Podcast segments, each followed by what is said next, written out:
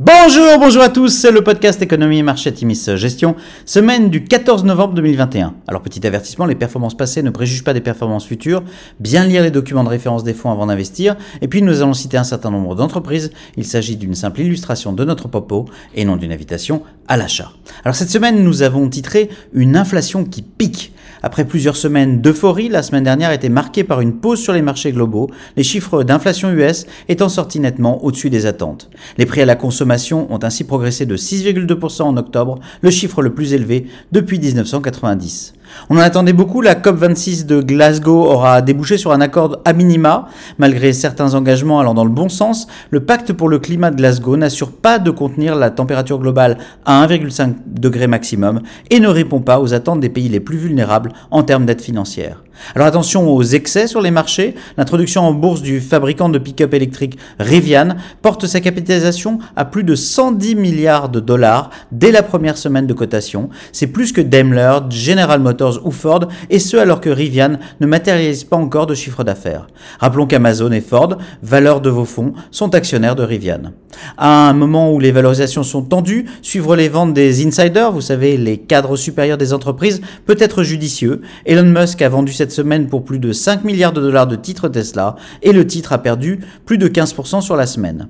En Chine, les records des ventes battus lors des single days d'Alibaba et JD.com ont rassuré. La progression des ventes de 8,5% pour Alibaba, la plus faible de son histoire, accrédite toutefois la thèse d'un tassement de la consommation chinoise dans un contexte de pression du gouvernement sur les grands des acteurs de la tech. Sur la semaine, le CAC 40 progresse de 0,7%, le SP500 se replie de 0,3% et le Nasdaq baisse de 0,7%.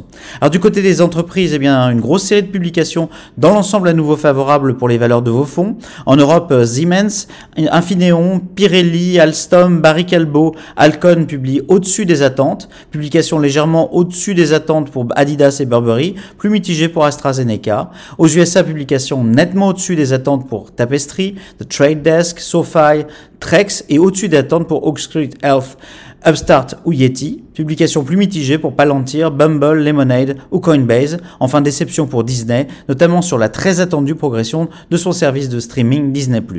En Asie, belle publication de Samsonite qui continue son redressement et redevient profitable. Publication en ligne pour notre fabrication de véhicules électriques NIO avec une croissance tout de même de 128%.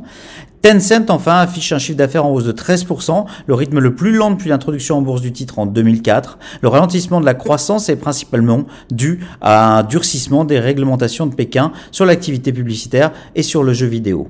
Alors à venir, les marchés ont finalement rapidement digéré les chiffres de l'inflation en rebondissant nettement vendredi. Il faut dire que ce cycle de publication est à ce stade de très bonne qualité et que le tassement récent des prix du brut et la nette baisse des prix du fret militent pour la thèse du caractère transitoire de l'inflation.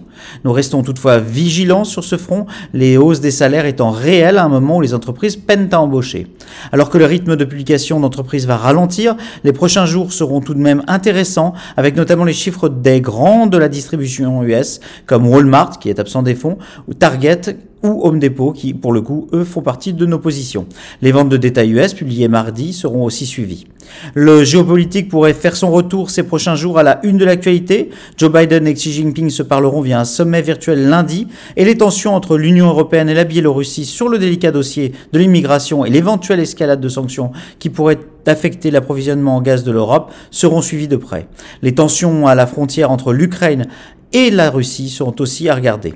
Nous surveillerons par ailleurs l'impact de la nouvelle vague de Covid en cours en Europe et en Chine. Nous maintenons nos allocations en l'état dans nos fonds d'allocation Atimis Global et Atimis Patrimoine. À noter le quasi sans faute du fonds Atimis Millennial Europe sur ce cycle de publication et le très bon comportement de l'ensemble de nos fonds thématiques sur une période récente, toute délicate toutefois à appréhender. Nous vous souhaitons une excellente semaine à tous.